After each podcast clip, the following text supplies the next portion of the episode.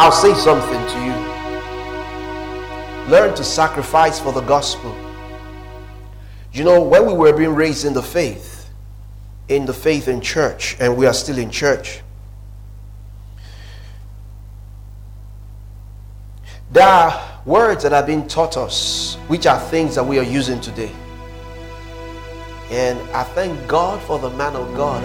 Listen, honestly, when you see a young guy came from somewhere, almost like a nowhere, with no knowledge of real Christianity, and you meet a man that teaches you the word, and the man, see, let me tell you these things. I've never seen the most successful people I've ever seen are pastors. What I mean, I don't mean in cars and in jet now. Hear me.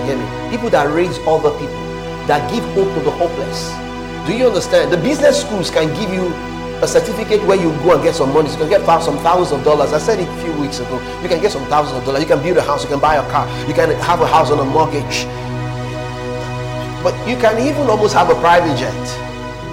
But ministers, they build lives. Trust me, they build lives. Truly, they are life givers. And I thank God for every pastor out there. You know, I thank God for every pastor out there. And as a young guy in my early teens, I came to church.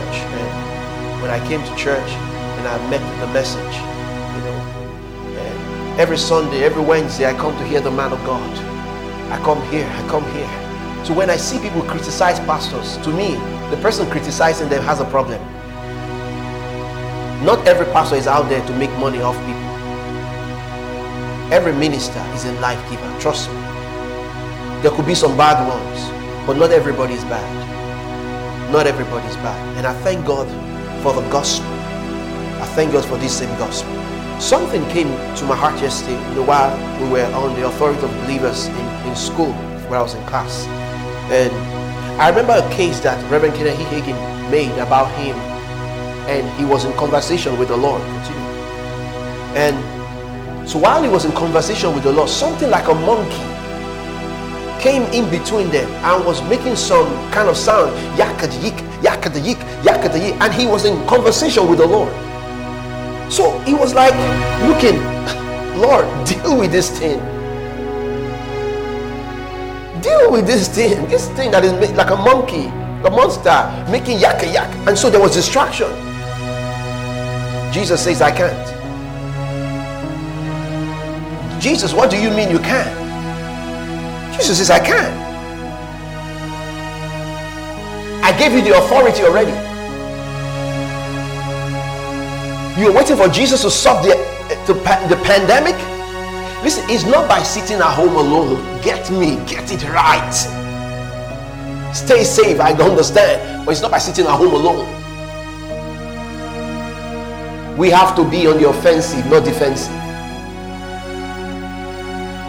This invisible thing that looks like ravaging, that kept schools shut, kept our students off schools, kept workers off work, that thing must be something, but it's nothing, because the life has been taken off it.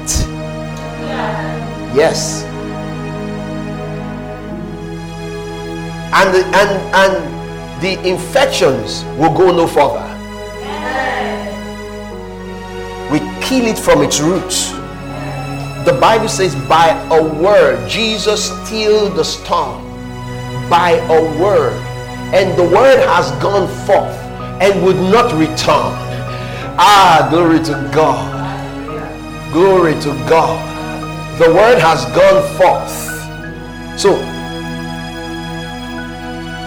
Reverend Kenneth Hagin said, Jesus says, I can't. Jesus says, I've given you the authority already. Matthew's Gospel 28. I have eternal life. Thank you, Jesus. I have eternal life. Thank you, Jesus. Matthew's Gospel 28, and in from verse 17. And when they saw him, they worshipped him, but some doubted. In verse 18. And Jesus came and spake unto them, saying, all authority is given unto me in heaven and in earth. Go ye therefore and teach all nations, baptizing them in the name of the Father and of the Son and of the Holy Ghost, teaching them to observe all things whatsoever I have commanded you. And lo, I am with you always, even unto the end of the world. This is what Jesus says. Jesus says all authority, exousia, that's the word. That's the Greek word, exousia, authority. When you see a last man in Lagos, Nigeria, Lagos State Traffic Management Agency, when you see a last man stops a car during traffic, that last man has got authority to do that. What's backing him is the power from the governor of Lagos State. He is there, the representative of the governor of Lagos State. Right now, the governor gave them power. They gave them uniform. That uniform alone is to state that say, I sent him. You don't have the right to slap that man. You don't have the right to refuse that man. That man is in charge on my behalf. The same way, we might not have a physical uniform, but we carry the Spirit. Amen? Amen? Because we're sons and daughters of God. Now we have His life. We have His nature. We have His Spirit in us. Praise God. The Bible says, the Lord is the Spirit. Second Corinthians in chapter 3, the Bible says, the Lord is the Spirit. And where the Spirit of the Lord is, there's what? Liberty. And the Spirit of the Lord is with us. If the Spirit of the Lord is with us, there should be liberty out of sickness. Amen.